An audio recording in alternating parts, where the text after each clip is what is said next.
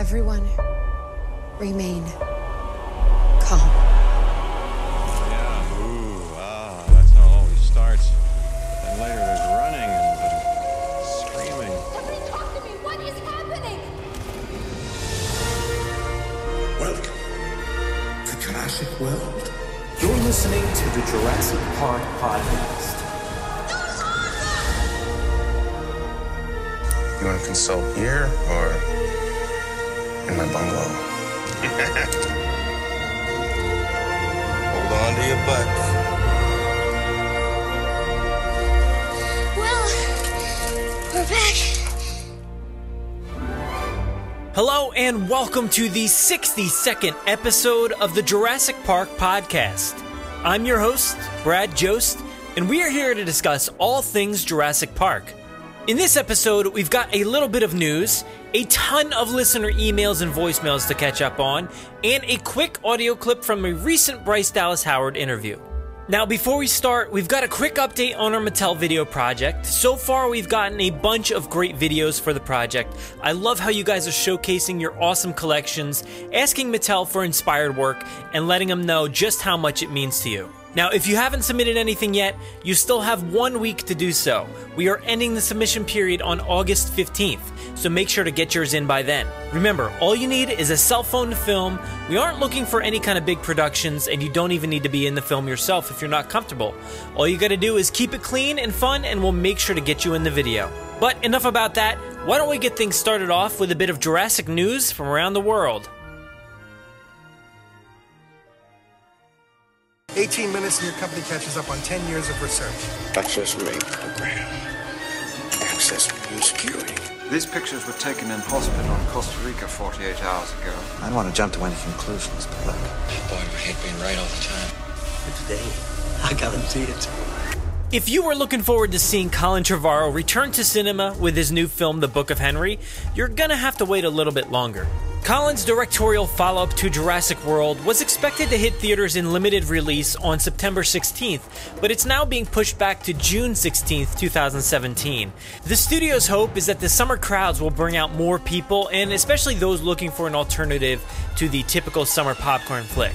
Now, apparently, the film has been testing really well, and many are expecting it to gain award attention. Hopefully, the studio Focus Features bet pays off here, and the film garners more attention next summer. You'll find a link to Variety's article in our show notes.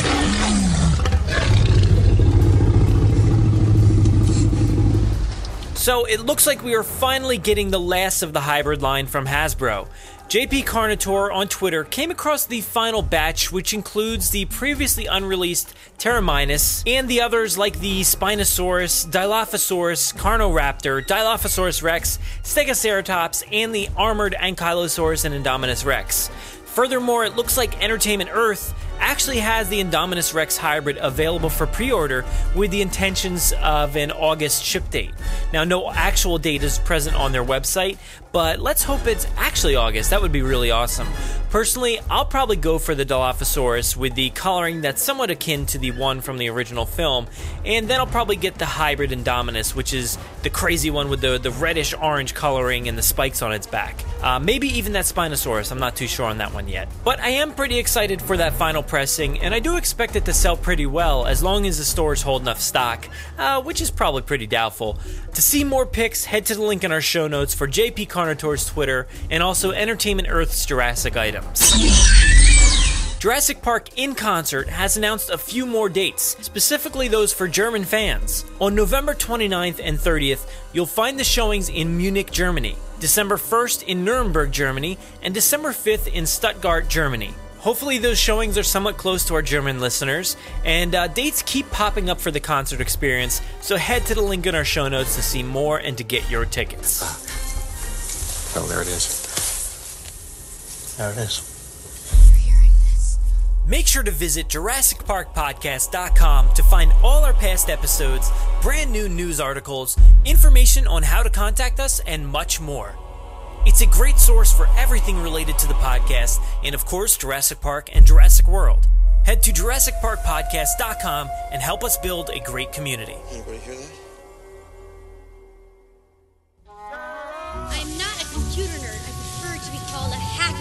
Aren't you supposed to be a genius or something? I can't get Jurassic Park back online without Dennis Nedry. Incorporating all the latest technologies. We shouldn't be here. And there's five dinosaurs. How many Sarahs do you think are on this island? Over the past few weeks, we've collected a lot of emails and voicemails, so let's get right into them. This first one is an email from Kat via our website. Let's check it out. Absolutely loved your episode 59 about JP the theme park. Thank you for focusing on theme parks in depth. Really appreciated every bit of it. Hey, something that has always bothered me about the original film when I saw it in theaters was when Hammond says, when Disneyland opened in 1956. We all know Disneyland opened in 1955. Why the mistake? At the time, my group absolutely did not think it was purposefully put in there to show that Hammond was out of touch, but that the screenwriters had made a mistake that no one had caught. Which shocked all of us. How could all the proofers miss something so important? Well, so important to those of us who are Disney aficionados at the time. Maybe nobody else really cared, but it still bothers me to this day. Hey, Kat, thanks so much for the love on episode 59. Chris and I certainly love putting together those episodes, and uh, there's plenty more theme park episodes coming down the pipeline. As for that Hammond quote, I have no real great answer here. Um, from my research, I couldn't find the logical explanation as to why it was done. I actually have considered a, a, few things here, and two of them specifically. Number one, I assume it was Hammond being out of touch, like you had said. Throughout the film, Hammond is is not really in touch with many of the things throughout the movie. He's uh, he's definitely not a good judge of character, like he says he is. He chooses Nedry first off. He thinks next time it will be flawless, which, you know, he says while people are dying throughout the park. And I guess he just made a mistake about the opening date of Disneyland. It happens. You know, maybe it was a mistake, but maybe it wasn't. I don't know. Maybe it was actually a mistake in the script writing. Who knows? Secondly, I think uh, I chalk it up to maybe a bit of a jab by Universal. Universal, of course, had two theme parks open by the time the film was created, so maybe it was just a comment to poke fun at their competition. I don't know. Um, but, you know, they knew it was something that would bug us Disney fans to no end. If anybody else out there has a theory or an answer, reach out to us and let us know because that's all I got. Thanks again, Kat. This one here is an MP3 sent in via email from Jeff. Let's check it out. Hi, this is Jeff DePaula here from the Disney Coast to Coast podcast, which you can find at DisneyCoastToCoast.com. And uh, I've recently found your podcast, and I really enjoyed it very much the Jurassic Park podcast. Quite fun, and of course, I'm a huge Disney fan, considering I have a Disney podcast. But there's several other things I love just as much as Disney, and one of them is Jurassic Park. And since I can't talk about it on my show, I thought I would uh, send this in to you because I had some thoughts on a recent episode of yours. So hopefully, I can get my uh, Jurassic Park obsession out of my system this way since I can't talk about it on my show.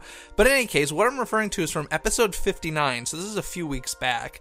And I was listening, and this was the episode that was all about bringing the uh, whether or not Jurassic Park, the theme park, could exist in real life. And of course, you guys made some great points. You and your guest made great points on the show, but there were a few times that uh, I, I had thoughts of my own that I thought you might like to hear. So here we go. Um, first off, the lab tour you were talking about. This is the scene where they're showing the film about how Jurassic Park is made with Mr. DNA and all that. And you had brought up the fact that you know the the uh, plausibility of John Hammond being able to be present at each of these films is is not very plausible. And you're right, it's not. Uh, this is the of course the part where John Hammond uh, pricks his finger with the needle, and he, he's the real John Hammond is interacting with the John Hammond on the screen. And this actually, this always bothered me for a long time as well. And I came up with a couple of thoughts as to why this might, uh, why this might not be as unplausible as we think. Um, and here's my reasoning anyway. It helps me sleep better at night. Maybe it'll help you as well.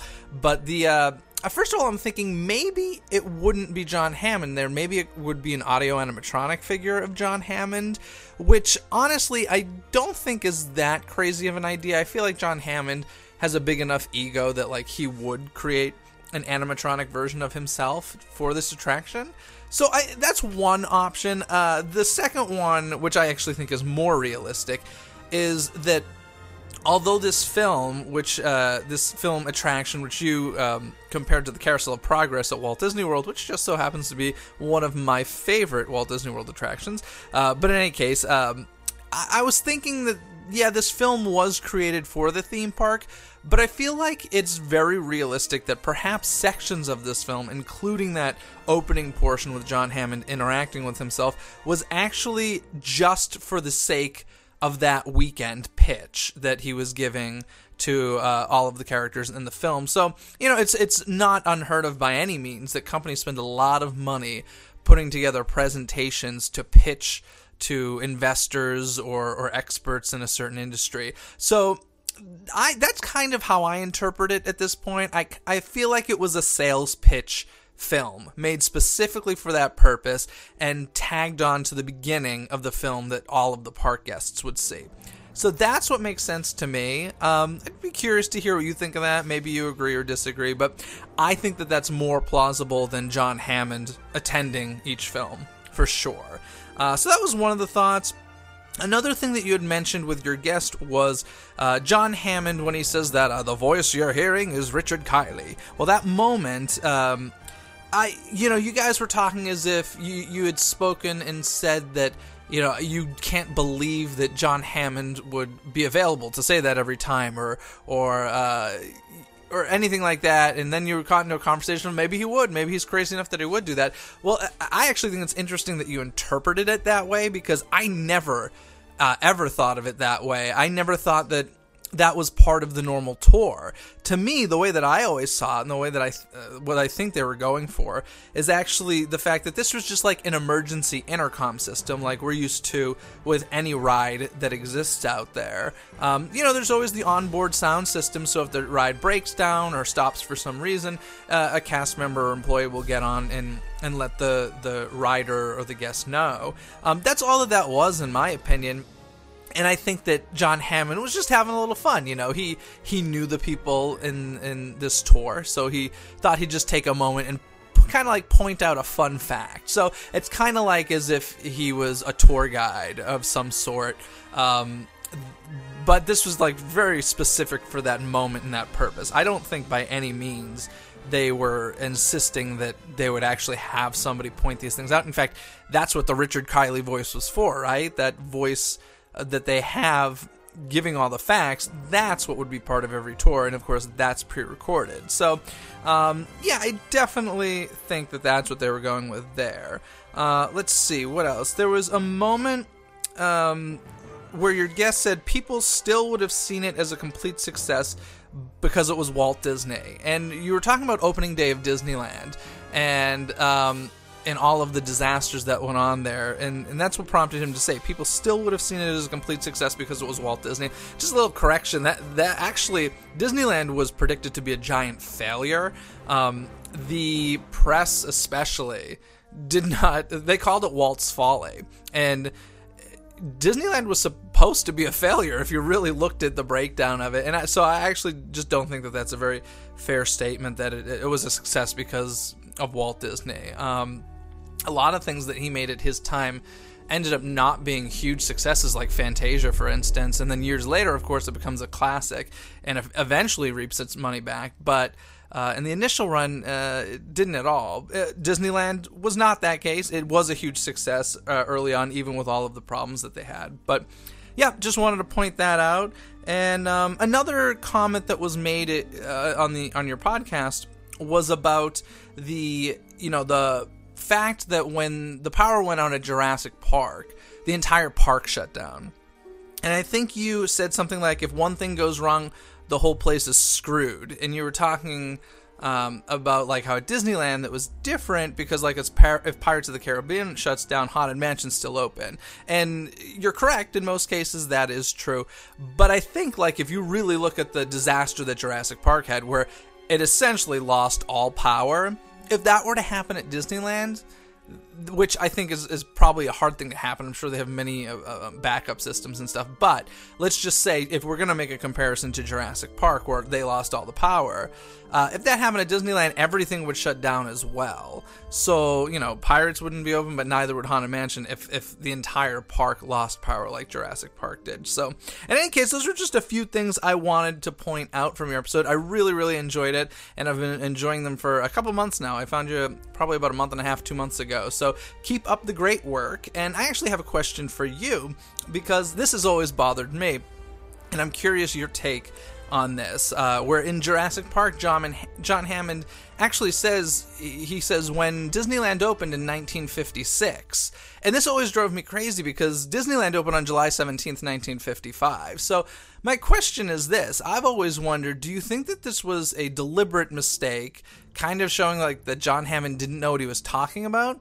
Or do you think that this was a screenwriting mistake and that nobody caught it? Which I kind of find hard to believe. I can't believe nobody uh, who's read the script was like, I don't know, it actually opened in 1955. But it seems to be a weird choice for a character flaw as well. So I'm not sure which direction I feel, but I am kind of curious to hear what you think about John Hammond mentioning Disneyland opening in 1956 versus the actual date in 1955. In any case, thanks for uh, taking a listen to this, and uh, hopefully you find it interesting or enjoyable, and keep up the great work. Thanks. Awesome voicemail, Jeff. Thank you so much for taking the time to record that and send it over. I am a huge Disney fanatic, so I certainly don't mind talking about it and comparing it to certain aspects of the Jurassic series. We'll definitely have to talk about more of this uh, off the air sometime. But in the meantime, let's go over a few things that you uh, mentioned in your voicemail. For the tour, I totally agree. John certainly had an ego, and I, I think it wouldn't be surprising for him to throw an animatronic in there. Um, aside from his comment during the lab, lab sequence when he says, We have no animatronics here. Maybe he was just talking about that lab and not specifically elsewhere throughout the parks.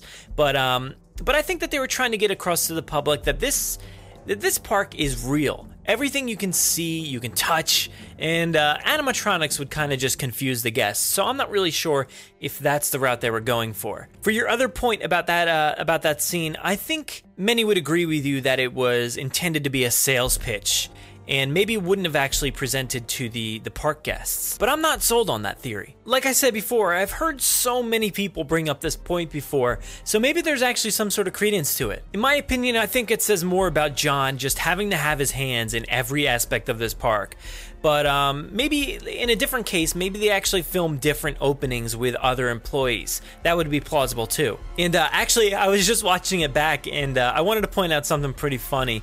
After he does his little uh, cloning spiel at the beginning of the, the show, he sits down and he has a remote in his hand that closes the lap bars to begin the tour. I thought that was a really funny, like interesting touch. It was very strange. You don't really see that kind of thing in theme parks. Moving on to that uh, Richard Kiley bit, I think it's important to point out the way the film frames this scene. Now, first off, we are entering the gate, you know, the big giant Jurassic Park gate. We hear a bit of information about the touchscreen and some other things, and then that iconic welcome to Jurassic Park, which we've already heard John say earlier in the film, but this time it comes from that Richard Kiley voice. Then it skips back to John in the command center saying, The voice you are hearing is Richard Kiley. We've spared no expense. You know, then it skips back to the vehicles and you hear that, that Kiley, uh, Richard Kiley voice again. Now, from my perspective, the film, it looks like they're directly saying that John is speaking those words. Uh, maybe he's not. Uh, maybe I'm wrong. But I think it's being framed that way as if he's the voice. He's that Richard Kiley voice, and there's maybe some sort of weird voice changer. It sounds absolutely crazy. It's not too implausible though, because we do see that kind of stuff throughout parks today. But like I said in the episode earlier, you know, it would be nuts for him to sit there and do this every time. But maybe you're right. Maybe it wasn't supposed to be Richard Kiley speaking in that segment that John spoke. Um, now, follow me here for a second. Maybe it was supposed to be Ky- Kiley talking earlier and then John interrupting because, like I said, he has to have his hands in everything. So he lets Kiley speak, and then he speaks, and then Kiley comes back in to do the rest of the tour. I don't know. I think it's it's really up for interpretation, and I'd love to hear what others think about that moment. Now let's turn back to Walt for a second. I'm gonna actually stick by my guest statement and say that no matter what Walt did, it would have been a success. Now, it's a general statement. So let's take a look at a few things. While many in the industry, you know, like you said, they dubbed it Walt's Folly, they also had no clue what he was trying to produce. A theme park was not something that was, you know, prevalent back then. They were comparing it to something of a run of the mill amusement park. Now, certainly people in the industry and those towns that he was looking to build it thought he was going to bring this weird, you know, carny atmosphere to it, so they weren't exactly expecting what he actually brought to the table. Now, I think Walt's Folly was due to Walt pouring literally every cent he had into this project, whether it was his money or not, uh, much like he did with Snow White. Back then, uh, nearly 20 years earlier, people dubbed it Disney's Folly. Now we all know how that film turned out. Uh, pretty good. It was it was actually one of the the most grossing movies of its time. Now, when it comes to the general public, people were clamoring for this park. You know, people loved Walt, like I said, and basically everything he did, even though not everything he did was a financial success. Uh, many of his films actually had poor showings, like you mentioned with Fantasia, but a lot of that was due to uh, World War II, so that's not exactly a fair assessment of the times. But in another case, when millions of people are tuning in to preview the park on television and also watching things like Davy Crockett and then and then having over 28,000 people show up to opening day, I'd say it was kind of a predetermined success. Sorry, I, I really like Disney stuff too.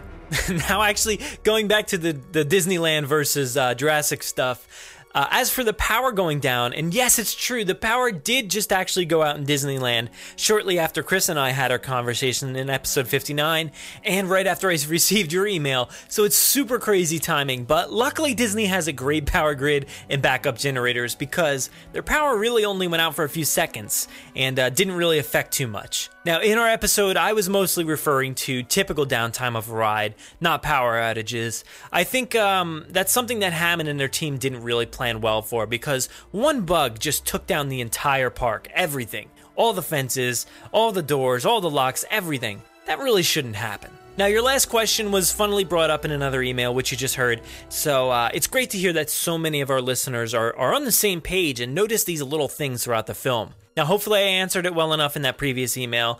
Um, like I said, I just chalk it up to John being completely inept, as he was with most of the theme park aspects in the movie. Anyway, thanks again for calling out all those different points, and I definitely appreciate when listeners and Jurassic fans bring a different take. You know, most of the time we tend to look at things from our own individual perspectives and never take in those alternative views that others view it from. Thank you so much for that alternative take, Jeff, and uh, hope to hear from you again soon. The next one is actually another voicemail. This one is from Sickle Claw. Let's take a listen. Hey, hello, this is Sickle Claw from Twitter. As I recall, mentioned about um, new Mattel toys that were recently discovered by a guy on Twitter. Well, I'm just calling to say I thought they were pretty bad actually, and that if this signals the end of Hasbro's making a Jurassic Park toys, then they're moving up the license was probably for the best. I can only hope the Mattel will do better. If you've seen the video by Matthew Brando that's making the rounds, I think he advertised it on your channel. Um, that has a good idea, and then maybe we'll help Mattel figure out what direction to go in the Jurassic Park um, toy line. Anyway, I hope the Mattel line is better. And thank you for listening. Bye. Thanks a ton, dude, for calling in. And I totally agree with you. I wasn't too impressed with that final release of uh, hybrids from the Hasbro line there. The thing is, I'm not necessarily a fan of crazy coloring of dinosaurs. So I was never a fan of lines like the Chaos Effect one. Uh, this line, it, it doesn't really do it for me. I know all the hybrids are the rage right now with the toys and the games, but I really hope Mattel pulls the focus back to more realistic depictions. Now, you mentioned Matt Brando, and uh, he certainly had some amazing ideas for the new toy line. I really, really enjoyed his video. So, of course, like everybody else, I'm really hoping they follow along the lines with what all of us fans are looking for, because I think that's the key to selling more product. I'm sure they've seen all the outrage and will do the best they can to fix any prior issues. But uh, thanks again for the call, man, and I hope to hear from you again soon. Next up, we have a voicemail from regular caller Justice Steele. Let's check it out going, man? This is uh, Justice Steele. I know it's been a while, but uh, I just found out today about the fact of, uh, excuse me, Hasbro losing the rights to the Jurassic World, Jurassic Park toy line, and it's now been given to Mattel. I know I'm kind of late to the party, but uh, I guess it's better to be late than never. But when I heard that, I had a question come to my mind. I just had to ask. So my question is, do you think that Mattel with um, along with making Jurassic World 2 figurines, do you think that Mattel will do a re-release of the original Jurassic Park, Lost World Jurassic Park, and maybe even Jurassic Park 3 figure line? I know some people have speculated about it. They think it'd be a good idea, but do you think that Mattel will, along with Jurassic World 2 figurines, do a re-release of the Jurassic Park, Lost World, and Jurassic Park 3 figures and bring them back to the kids today and show them um, how great those toys were. Because I, I still remember to this day when I got my first Jurassic Park T-Rex, and I absolutely loved that thing. I'm, I kind of wish I would have not gotten rid of it when I was um, younger, but I did, and I kind of hate myself for it now. But nothing I can do. I'm, I'll probably end up getting one soon. But that was my question. Do you think that Mattel will do a re-release of the original Jurassic Park, Lost World, and JP3 figurines? All right, thank you, man. Have a good day. Bye. I just got to call out Justice Steele here for a second. He's always consistently calling in, so thank you very much, dude. I really appreciate it. As for your question, will they release prior lines? You know, I'm not too sure, but but uh, they'd be certainly stupid not to. So many of us fans are looking for a re-release of prior characters and dinosaurs, so I'm sure they are at least looking into it. Now, if they did, it would certainly be different than what we've seen before, and certainly wouldn't be the same sculpts. And uh, I think I'd be okay with that though. If they updated these figures, made them look a little bit more realistic to their film counterparts, I would absolutely love that. But for now, we'll just have to wait and see. But you know what? I'd be positive that they'd sell like crazy. Maybe even more than what Jurassic World toys would do. I bet you if we polled everybody, they'd probably say the same thing. Thanks again for the call, man, and we'll talk to you again soon. Here we have a call from Wyatt. Let's take a listen. Hey, I've been contacting you guys on Twitter um, about having um, a shout out on your guys' podcast. I would really enjoy a shout out. Um, I'm struggling on my channel. Um, you guys have been through me um, for a while now, and uh, I would really just enjoy um, a shout out. And if you guys have any merchandise, please send them near. I'll give you guys a great shout out on my channel and also do a review of the products you guys send me. It doesn't have to be a Kiefer product. And uh, yeah, thank you guys for that if you do give me a shout out on your um, Jurassic Park podcast, my channel is Wyatt Labrum. I am Wyatt Labrum. Uh, it's just Wyatt Labrum all together. And um, yeah, thank you guys. And uh, yeah. Dude, of course I'll give you a shout out. You've been a listener for so long now, and I'm really glad to let others know about your YouTube channel. Everybody listening, make sure you go check out Wyatt's stuff. All you gotta do is search for Wyatt Labrum on YouTube, and you'll find it. Thanks again for the call, dude. Here's a submission via our website from Silvio. Hello, dear friends. What is your position about hybrids? I'm a fan of JP since 1993, and I really hate this idea. Indominus Rex, okay. But I'm afraid. What do you guys think about creating the hashtag, hashtag no hybrids? I'm afraid of unreal dinos in Jurassic World too. Dino monsters, theropods with wings, and all this madness. Let's make this. Great message, Silvio. You know, I agree with you to a certain extent. I really don't want to see them go overboard, like you mentioned, but you know what? I'm okay with hybrids as a concept for the films. So let's go back to the beginning for a second. Now, these things have always been about hybrids. Now, yes, they have been simple hybrids, you know, by combining them with things like frogs, effectively creating the drama from the first film. But uh, even back further, back to the original book, Dr. Wu talked about creating different versions of dinosaurs. And uh, the book even had a chameleon raptor. Now, really from the start, these things have been monsters.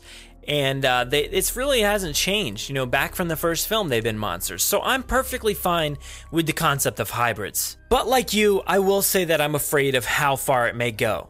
But I do have faith in the crew that is making the film. Most of the hybrid stuff that we're seeing currently is in the toy lines and it directly ties into the mobile game, and the game is a much different beast than what we have in the films. You know, I think we'll be fine. I'm gonna love probably whatever they put on the screen for the next film. Uh, hopefully that helps calm your nerves a bit, Silvio, but thanks again for sending in your thoughts. Here's another one from our website, and uh, it's from Paul. I, for one, am glad to see Hasbro getting the boot. Their Jurassic World offerings were awful, cheaply made garbage. If it wasn't for Hasbro name tag, I would have thought these were cheap Chinese knockoffs. NECA or even SH Monster Arts would make a better product I'd be willing to spend money on. I'm not even too sure about Mattel, as their quality seems bad, if not worse, than Hasbro's. It's sad when the best JP related toys were the diecast and RC cars released by Jada Toys. Hey, Paul, I feel for you. You know, I know how you feel, man. The past line was actually, actually not even the past line. The past 16 plus years have been a bit frustrating in the toy department. But really, I think most of our frustration stems from how spoiled we were uh, during Kenner's run. You know, it was pretty great. So anything else seems to be subpar. I would say though that uh, Mattel has some pretty cool stuff out there on the market right now.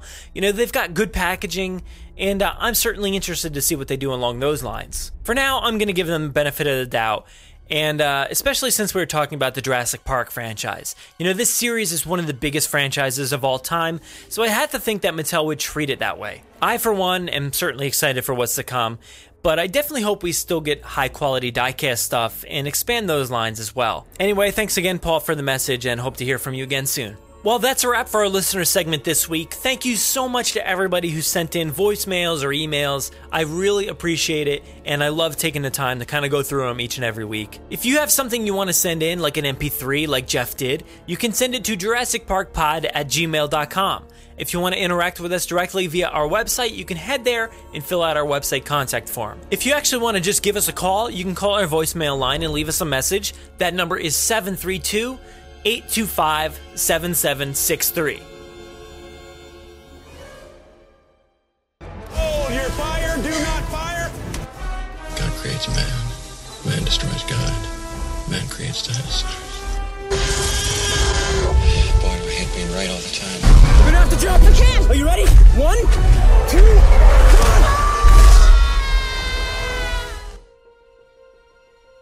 In the audio segment this week, we actually have a quick clip from Bryce Dallas Howard where she chatted with a radio show about her upcoming film Pete's Dragon. But of course, they had to ask her a few questions about Jurassic World. Take a listen.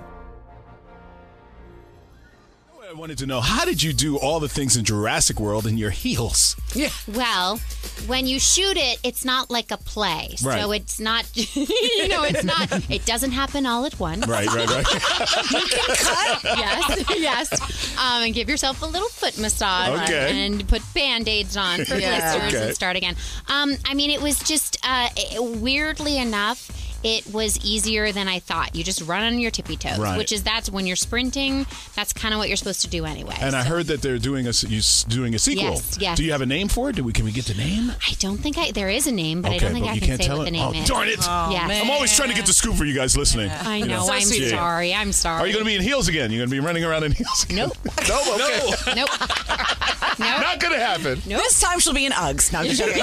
well, it's like my character in this movie in Pete's Dragon. She's she's a forest ranger Right. and she's dressed appropriately Perfect. Right. for the forest because she was prepared to go in the forest, as opposed to Claire, who was a C-level executive and had corporate attire. Okay. So Grace and Pete's Dragon's prepared. She's prepared. I she's got you. wearing boots. All she's right. very sensible. All right. Well, Bra- uh, Bryce Dallas Howard, Pete's Dragon out next weekend. Yes, Correct? August 12th. We are super excited. Come on, Bryce, stop. Stop taunting us. We really want to hear what that film title is. It's out there somewhere. Hopefully, we get to hear what it is soon. And uh, you can definitely hear her frustration in that, that stupid heel controversy. Come on. Can we ask her something else? You know, unfortunately, I have a feeling that's going to follow her around for a long time. But um, if you want to check out the video, I'll leave a link in our show notes to the video on BDH Network's YouTube. Brought to you by Mattel Toy Makers. You can tell Mattel. They're swell. We've recently partnered up with friend of the podcast, Aaron Beyer, to create a great opportunity to let Mattel know how much the Jurassic toy line means to us. We are putting together a video complete with members of the Jurassic community to show our love for the past toy lines. All you need to do is film a 20 second video with your phone, congratulate Mattel on obtaining the Jurassic license, and let them know how much this Jurassic toy line means to you. Keep it clean and remember do not bash any prior toy manufacturers. We have a few rules on our website, so find the post on JurassicParkPodcast.com for more information. We'll be accepting video submissions until August 15th. We'd love to see you join in. You can tell it's Mattel. It's swell.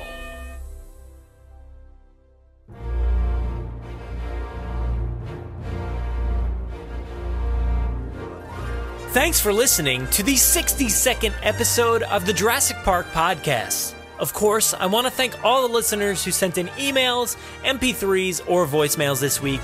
Kat, Jeff, Sickleclaw, Justice Steele, Wyatt, Silvio, and Paul. You're all super awesome, and I'm lucky to have you as listeners. Don't forget to submit a video for our Mattel project. It's going to be great to give them a congrats and let them know how much these toys mean to us. I really can't wait to see what you guys send in. If you want to interact with us, we do most of our work over on Twitter at Jurassic Park Pod. We're also on Facebook at facebook.com slash Jurassic Park Podcast, and our Instagram handle is at Jurassic Park Podcast.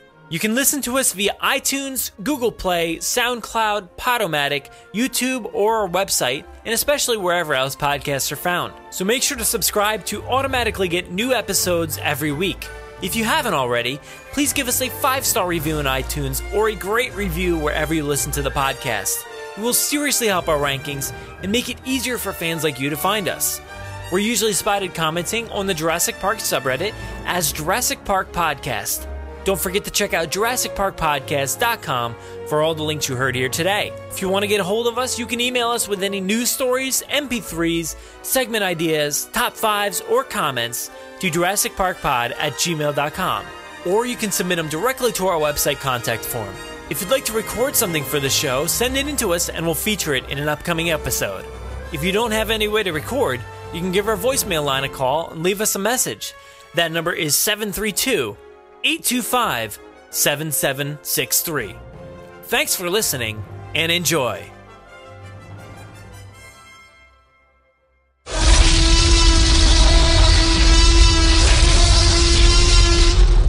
Five minutes. Drop what you're doing and leave now.